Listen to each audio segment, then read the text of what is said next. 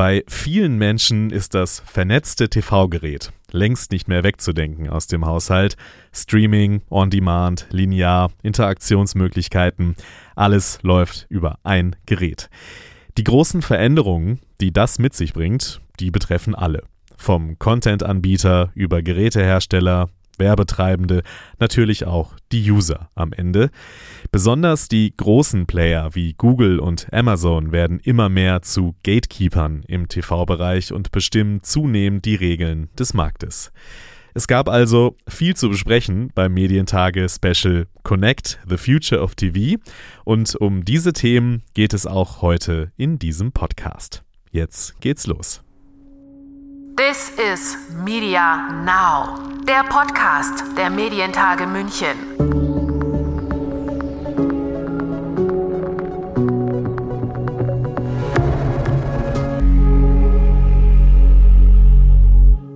Mein Name ist Lukas Schöne und ich begrüße euch zu dieser Folge von This is Media Now. Wenn ihr diesen Podcast regelmäßig verfolgt, dann wisst ihr, dass ich mich bei den Medientagen und dem Mediennetzwerk vor allem um die Audio-Themen kümmere. Deswegen gebe ich gerne zu an dieser Stelle, dass ich bei dem Thema heute alles andere ein Experte bin, nämlich wenn wir über die Zukunft des TVs sprechen. Aber da hatten wir ja zum Glück neulich bei unserem Medientage-Special Connect Experten dabei, die aufgezeigt haben, wohin die Reise für den guten alten Fernseher so geht. Unter anderem dabei war der CEO von Samsung Electronics, Live Erik Lindner, der das Thema aus Geräteherstellersicht eingeordnet hat. Inhalte und Screen gehören zusammen.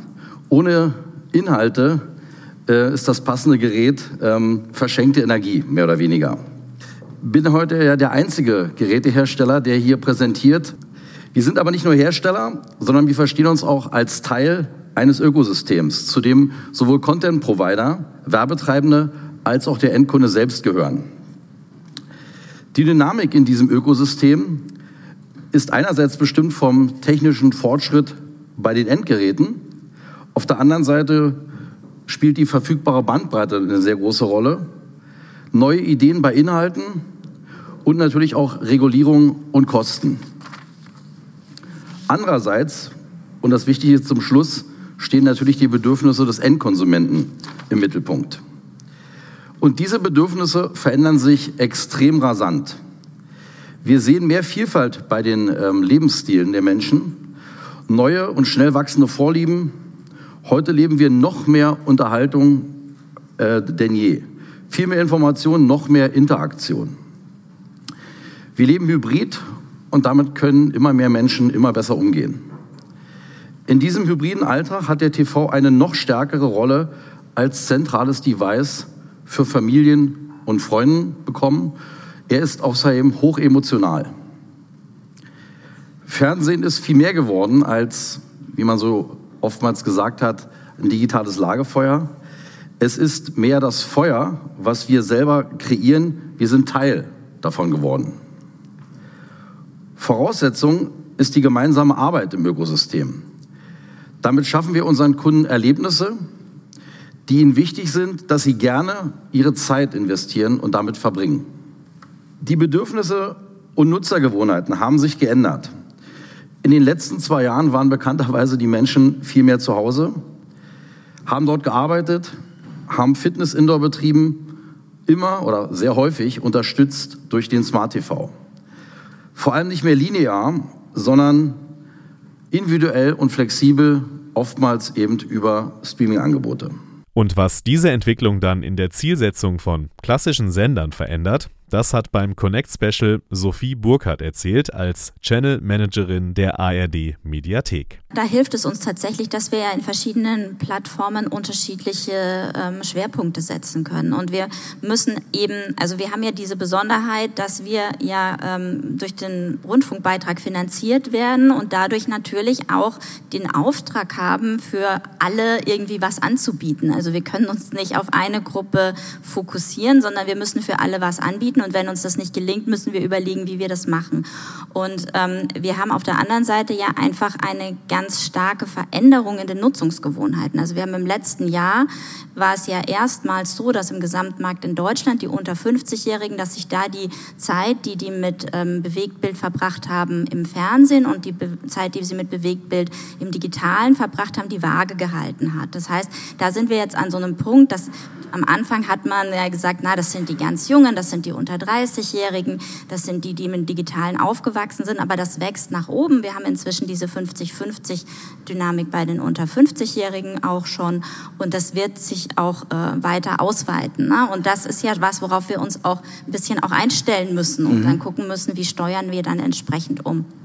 Die KPIs, in der wir auf der, bei der Mediathek schauen, ist natürlich zum einen die Reichweite, mhm. wobei wir es immer ergänzen durch das Sehvolumen. Also die Frage, wie viel Zeit verbringen Menschen mit den Inhalten, hängt auch damit zusammen, dass man natürlich allein durch Sportereignisse oder so relativ schnell eine große Reichweite aufbauen kann. Unser Ziel ist aber ja auch, dass Menschen wirklich die Sachen auch intensiver nutzen. Wir gucken bei der Reichweite auch nochmal spezifischer auf die Altersgruppe unter 50, eben genau auf Basis dieser Dynamik, dass wir ähm, da die veränderten Mediennutzungsgewohnheiten in Deutschland auch in der Form im Blick behalten wollen.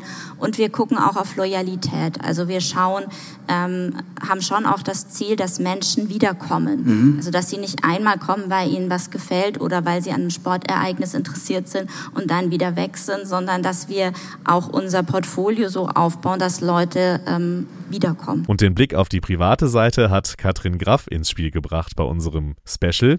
Sie ist Teamlead Content Acquisition bei Join. Das Lineare ist bei uns ja, also auch das, die klassischen Sender, die nur digital zur Verfügung gestellt werden, sind ja auch Teil von Join. Ähm, auch ARD zum Beispiel ist, äh, wird bei uns sehr gut äh, genutzt und sehr gut angenommen. Wir haben insgesamt eine 50-50-Nutzung eigentlich zwischen dem Linearen und dem VOD. Das heißt, ähm, mhm. äh, sowohl als auch funktioniert es für uns.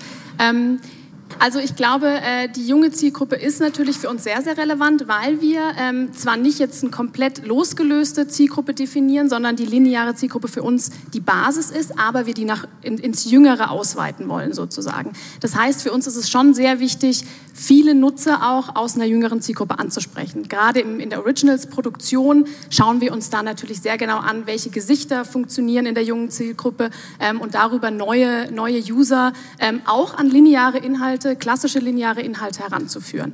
Ähm, und dann gibt es natürlich sehr viele KPIs, Faktoren, die man bewerten kann.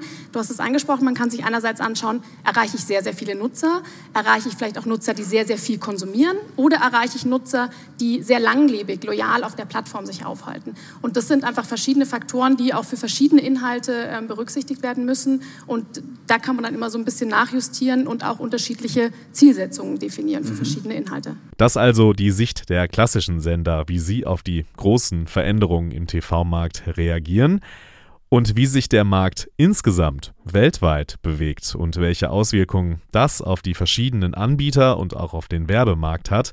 Das hat beim Connect Special der Medientage in der Münchner Innenstadt, wir waren in Präsenz mal wieder unterwegs, das hat dort Dirk Wittenborg von Foxum verdeutlicht. Foxum ist ein Unternehmen, das sich auf Smart TV-Lösungen spezialisiert hat und weil in seinem Vortrag so viel drinsteckt, gibt es ihn nun komplett zum Nachhören hier in diesem Podcast. Viel Spaß!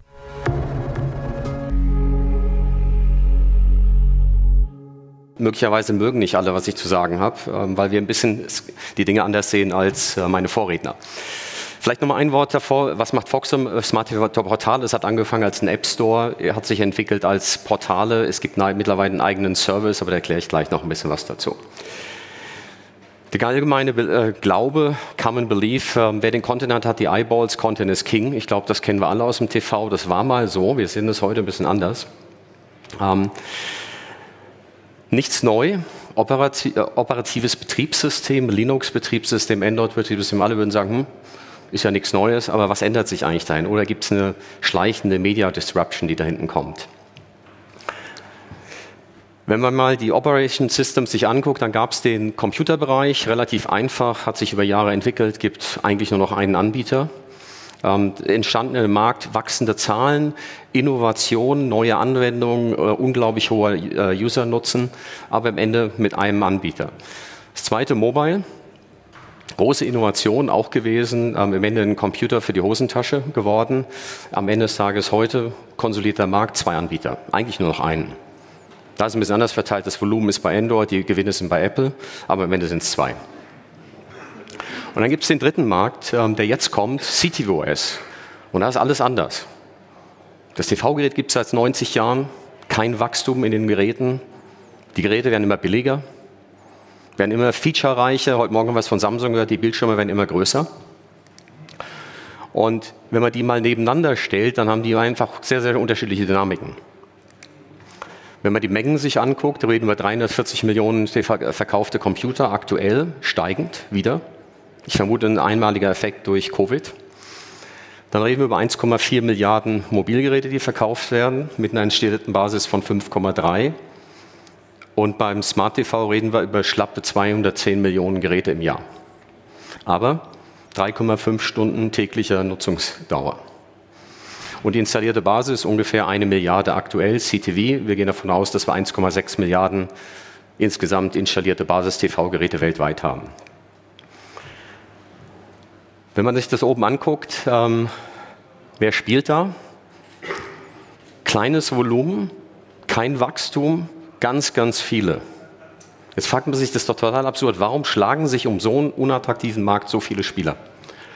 Und das ist jetzt die Historie von TV und ich hoffe, Samsung hört nicht mehr zu, aber vereinfacht sagt diese Seite, keine Innovation seit 90 Jahren. Keine. Wenn wir ehrlich sind, wir machen immer noch das Gleiche. Das Einzige, was kam, also es war das Schwarz-Weiß, und dann gab es Ton, und dann gab es Farb und dann war es das. Der Rest ist keine echte Nutzungsinnovation. Wir gucken immer noch Videos auf diesem Gerät. Was anderes machen wir nicht. Am Anfang vom Smart TV haben alle gesagt, da muss doch eine, ein Keyboard sein. Die Leute wollen browsen und Facebook posten und sowas. Alles Quatsch, passiert nicht. Vollkommen irrelevant in der Nutzung. Und das ist der Markt. Und wenn man jetzt mal anguckt, was ist da wichtig? Das ist in der Mitte. 16 Prozent Preissenkung pro Jahr. 16 bei einer Inflation von 2. Will irgendjemand in diesem Raum, in dem Gerät, in dem Markt sein? Auf keinen Fall. Kann man nur Geld verlieren. Und das Zweite ist, keine Innovation, habe ich schon gesagt. Uns nichts passiert, außer eine Internetverbindung ist irgendwann mal so Anfang 2010 auf den Fernseher gekommen. Aber es haben sich ein paar Dinge massiv verändert.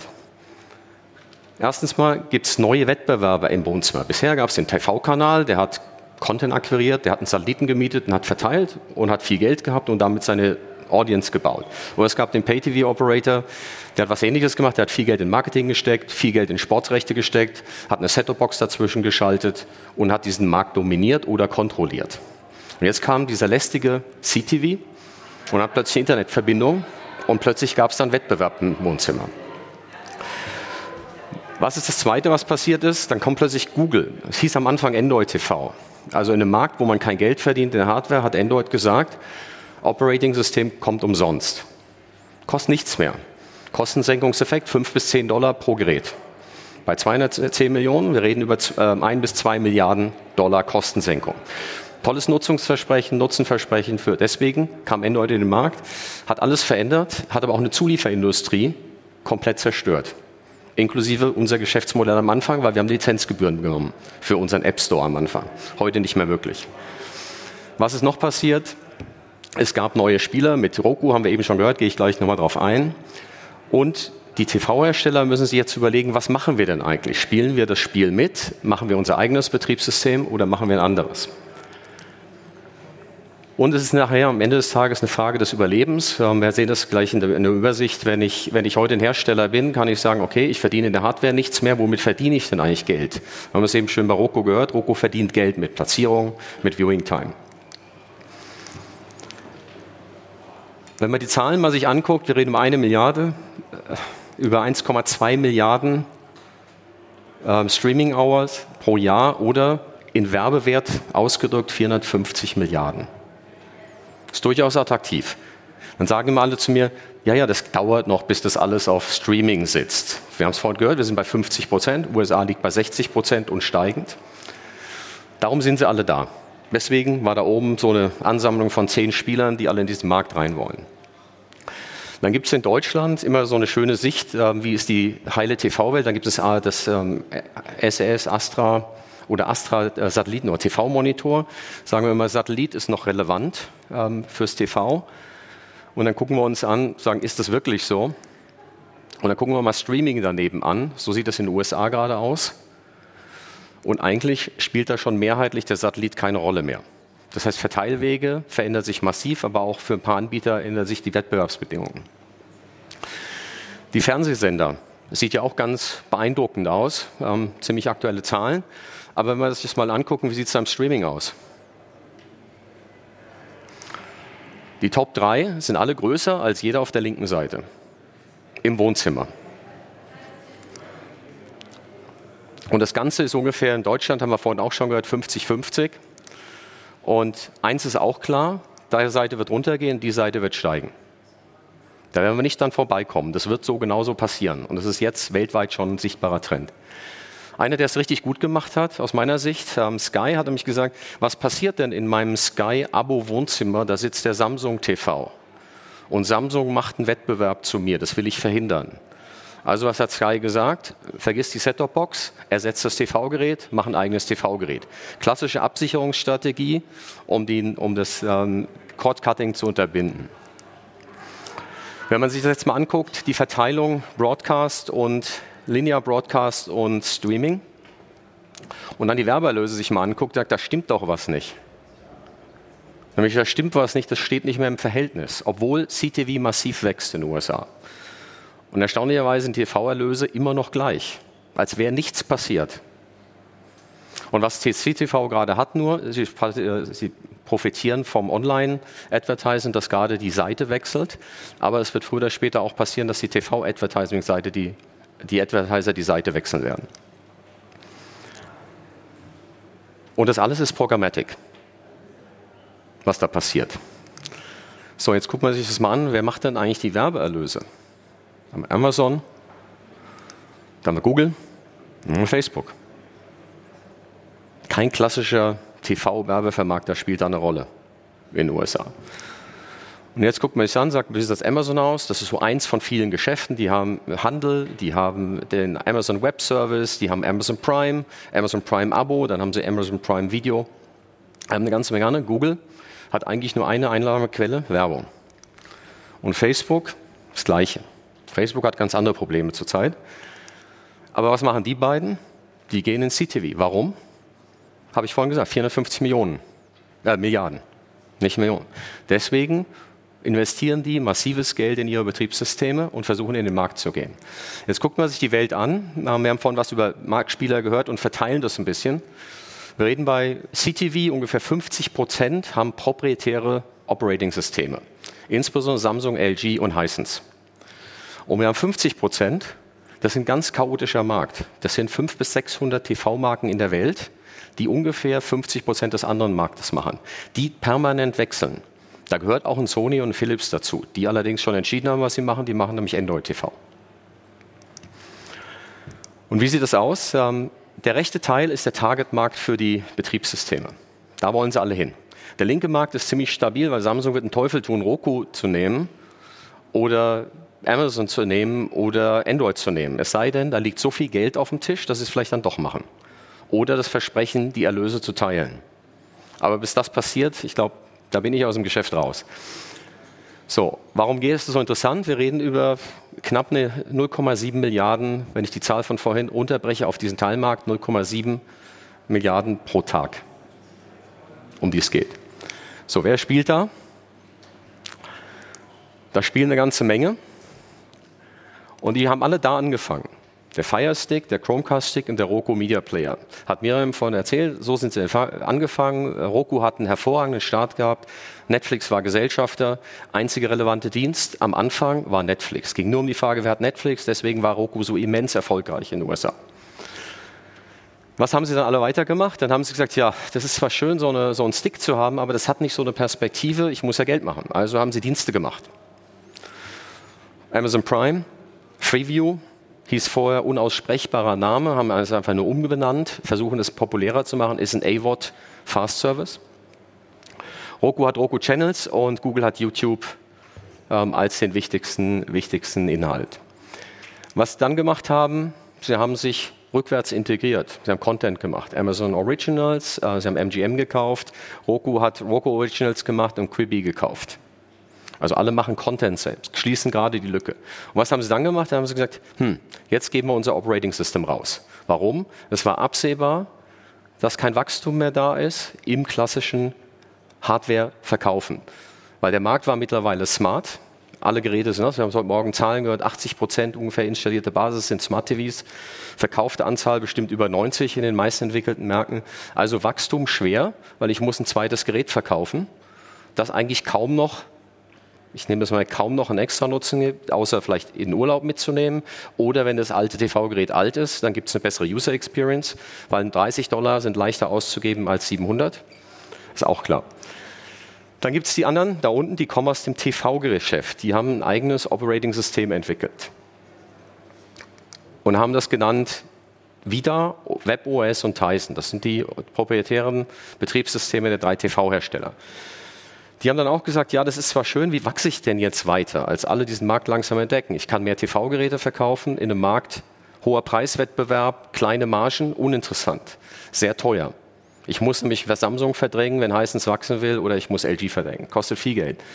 Aber sie haben auch was gemacht. Sie haben gesagt, das ist gut. Wir gucken mal, was hat da Roku gemacht. Roku macht es nämlich hervorragend. Also machen wir auch unseren A-Wort fast.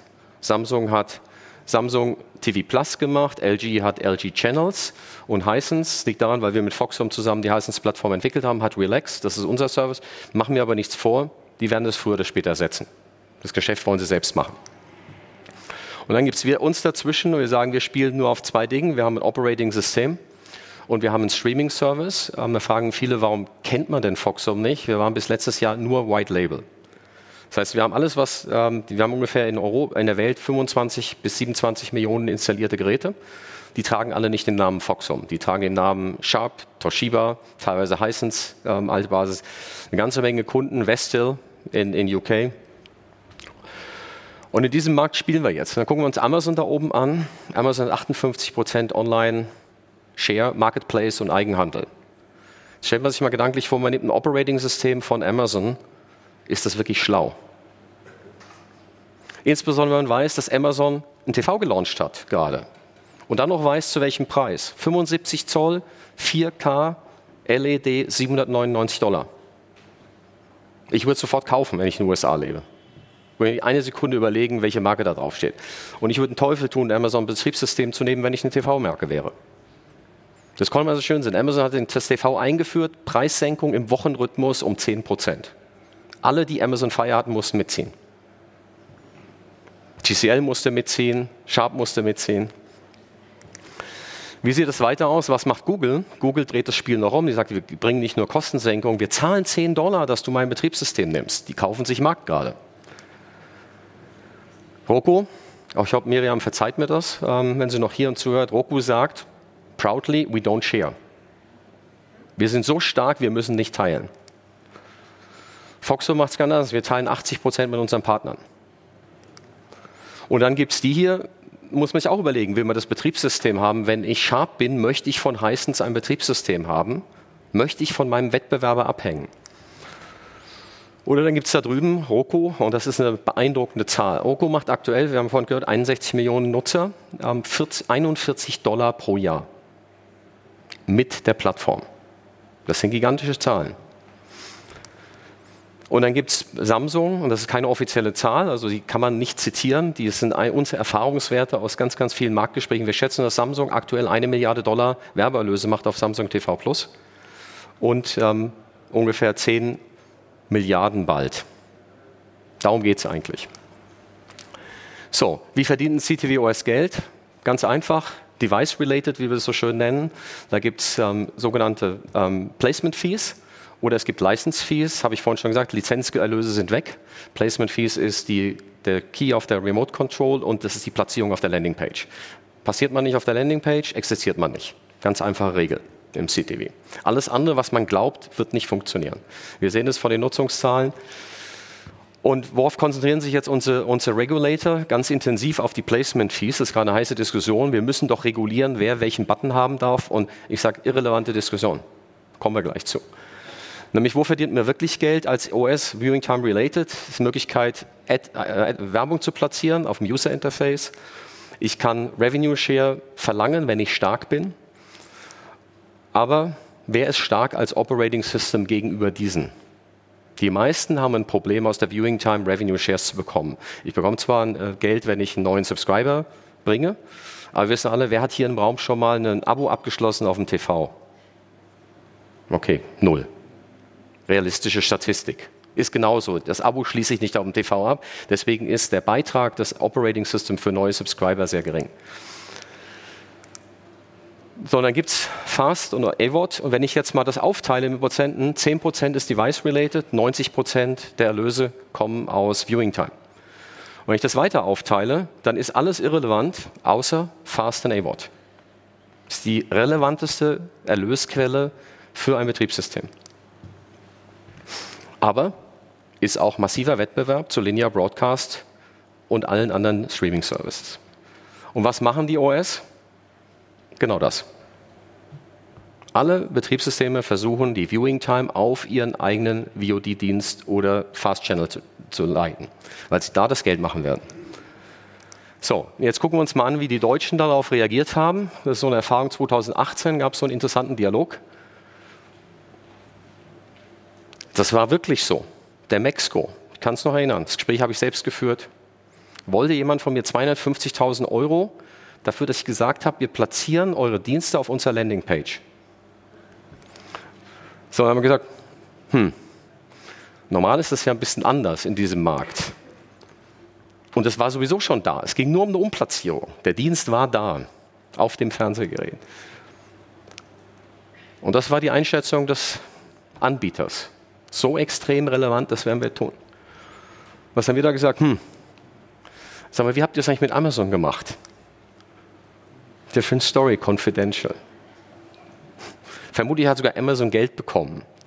Und wir waren da als White Label, deutscher Anbieter, und von uns wollte jemand 250.000 Euro. Ergebnis? 1% Marktanteil. Nicht überraschend. Wenn man auf der Position sitzt, ich bin ein relevanter TV-Channel und ich gehe ins Streaming-Markt und bin im Wettbewerb mit Netflix und denke, da bin ich immer noch stark, dann hat man den Markt nicht verstanden. Eine zweite Erfahrung, Join, mein Vorredner wird es mir auch verzeihen, was wir gesehen haben, sagt, was ist eine Sicht? Man sagt, okay, wir sind da stark, aber ist das wirklich so, wenn man sich die Größenverhältnisse mal anguckt? Oder wir sind diejenigen, die lokal das besser können. Das ist gerne so, so ein Argument der deutschen Fernsehen. Da sage ich, ja, ja, seid ihr, historisch. Aber wer hat die besseren Daten? Wer weiß das besser? Ich garantiere, Netflix hat mehr Ahnung vom deutschen TV-Markt als einer der deutschen Fernsehsender. Heute schon. Ich erzähle es noch nicht jedem. Und ich meine, ich sehe von Join, ich hoffe, verzeihst mir das. Ähm, auch hier haben wir eine Situation, ein Prozent im Streaming. Und dann gibt es noch ein drittes Beispiel, das ist auch nicht so lange her. Und eine Alternative wäre gewesen, ich sage das. Der hat doch hier gesagt, warum denn das? Das macht doch gar keinen Sinn, das sind meine Wettbewerber. Jetzt gucke ich mir mal an, was ist Roku denn eigentlich wirklich? Es ist genau das Gleiche, als hätte RTL gesagt, ich launche auf Join. Ich launche in meinem Wettbewerber, meinen Dienst. So, was bedeutet das auf lange Sicht? Was ist passiert? Ähm, Streaming ist mehr als die Hälfte im Wohnzimmer, Tendenz steigend, Linear Broadcast, Tendenz runtergehen. Primetime ist auch schon eingenommen worden vom Streaming, haben wir vorhin auch schon gehört. Das dritte, was wir auch sehen, jemand, der mit Streaming startet, da reden wir über Altersgruppen. Wer mit Streaming startet, bleibt bei Streaming. Und da sagen alle, das ist, das eine ist ein linear Lagerfeuer Experience und das andere ist eine On-Demand, ich kann alles klar. Das stimmt nicht mehr. Die Welten wachsen zusammen. Das würde den Rahmen sprengen, aber wenn ich über Relax rede, es ist ein linear Fast Service, der gleichzeitig AWOD ist. Ich springe aus einem EPG in den Content-Katalog, ich springe wieder zurück. Das ist ohne Unterbrechung. Das heißt, die Linear-Welt und die On-Demand-Welt vermischt schon gerade. Sport geht gerade auch, fängt auch an in den USA. Sport, Sport ähm, Viewing Time geht auf Streaming. Und insbesondere Sport geht auch D2C. Das ist eine der letzten Bastionen, die noch halten, nachdem Disney den großen Schwung gemacht hat. Und Linear Channel haben bisher keine relevante Position in dem Markt. Warum? Ganz einfach. Wir denken immer noch in unseren TV-Kanälen. Pro 7 gegen RTL macht Sinn, aber gegen Netflix macht es keinen Sinn. Da müsst Alle müssen alle irgendwie auf einer Plattform sein, sonst wird das nicht funktionieren. Was sehen wir, was passieren wird? CTV kontrolliert, äh, kontrolliert die Viewing Time in Zukunft. Es wird immer massiver, wenn wir eine Konsolidierung sehen. Das werden am Ende drei, vier, fünf Spieler sein. Und wir gehen davon aus, dass CTV OS 50 Prozent des Marktes einnehmen wird. Und was auch passieren wird, Wettbewerb ist global. Sollen wir nicht mehr vergessen. Das ist nicht mehr der deutsche Markt mit den deutschen Fernsehsendern, die um die deutschen ähm, Zuschauer kämpfen. Und wir haben ein paar Dinge. Größe haben wir auch schon gehört. Ja, wenn man Marktbewertung ansieht, die Größe ist relevant. Und Satellit und Kabel und Antenne wird kaum noch eine Rolle spielen. Was passiert noch als nächstes? Das ist unsere Einschätzung. Wer wird das Rennen machen? Auch Roku gehen viele von aus. Most likely to be acquired. Ich habe vorhin ein paar große genannt, die in den Markt rein wollen. 100 Prozent der ähm, CTV-Player werden sich im Wettbewerb befinden, der CTOS-Player im Wettbewerb mit Linear Broadcast. Und es ist eine entscheidende Power Position. Ich muss jetzt einfach so vorstellen wie im alten Rom, Zollbrücken. Wir bauen gerade, diese, dieser Markt baut gerade Zollbrücken auf. Früher war das ich musste durch den Pay-TV-Operator gehen, ich musste, durch den, musste mir einen Satelliten mieten für viel Geld. Heute muss ich durchs Operating System durch, durch die Landingpage. Und was wir auch sehen wollen, dass wir sehen werden, dass TV-Geräte für 0 Euro in den Markt kommen, um einfach den größeren Marktanteil zu gewinnen. Und was unsere Einschätzung ist, war die Frage, wer wird es gewinnen? Persönliche Einschätzung, Amazon, Google, einfach so viel Macht und hoffentlich mit einem kleinen Teil für Foxhome. Was wird noch passieren? Shopping-Plattform wird sich entwickeln. Wir werden Video-Content-related Shopping haben. Aus dem Video-Content passiert heute schon, dass ich aus dem Film heraus direkt kaufen kann. Personalisierte Kanäle. Ich habe vorhin gehört von einem, wir machen, wir limitieren uns auf 50 bis 60 Kanäle. Ähm, macht Sinn pro User, aber nicht mehr. Aber es das heißt, im Angebot kann ich trotzdem 5000 haben, weil ich es eben auf den persönlichen Nutzer zuschneiden kann. Das Programming ist nutzerspezifisch und automatisiert. Gaming wird eine große Rolle spielen. D2C habe ich schon gesagt, Sport und Metaverse müssen wir mal schauen. Aber es sind für uns die großen Treiber, wo dann noch mehr Geschäft zu machen ist. Und niemals zuvor gab es eine Möglichkeit, dass man plötzlich den TV-Markt global bespielen kann. Das war alles ein regionaler Markt.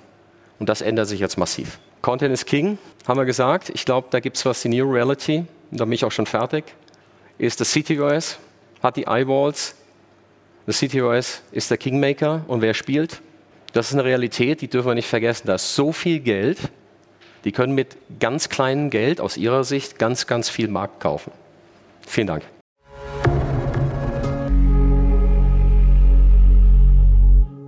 Ja, das war ein Ritt durch all das, was im Bereich TV wichtig ist und wichtig wird. Connect TV, Streaming, On-Demand, Linear und all die Themen, die da eine Rolle spielen sicher auch die ein oder andere These dabei, die man diskutieren kann. Aber interessant, da mal so einen Überblick über diesen ja, sehr bewegten Markt zu bekommen. Auch für mich als Laie, als der ich mich ja schon am Anfang geoutet habe. Alles Wichtige zum Medientage-Special Connect the Future of TV gibt es auch auf unserer Homepage und zum Nachlesen in unserem Blog. Das verlinke ich euch wo sonst in den Show Notes. Das war's von mir an dieser Stelle. Macht's gut und bis zum nächsten Mal. This is Media Now, der Podcast der Medientage München.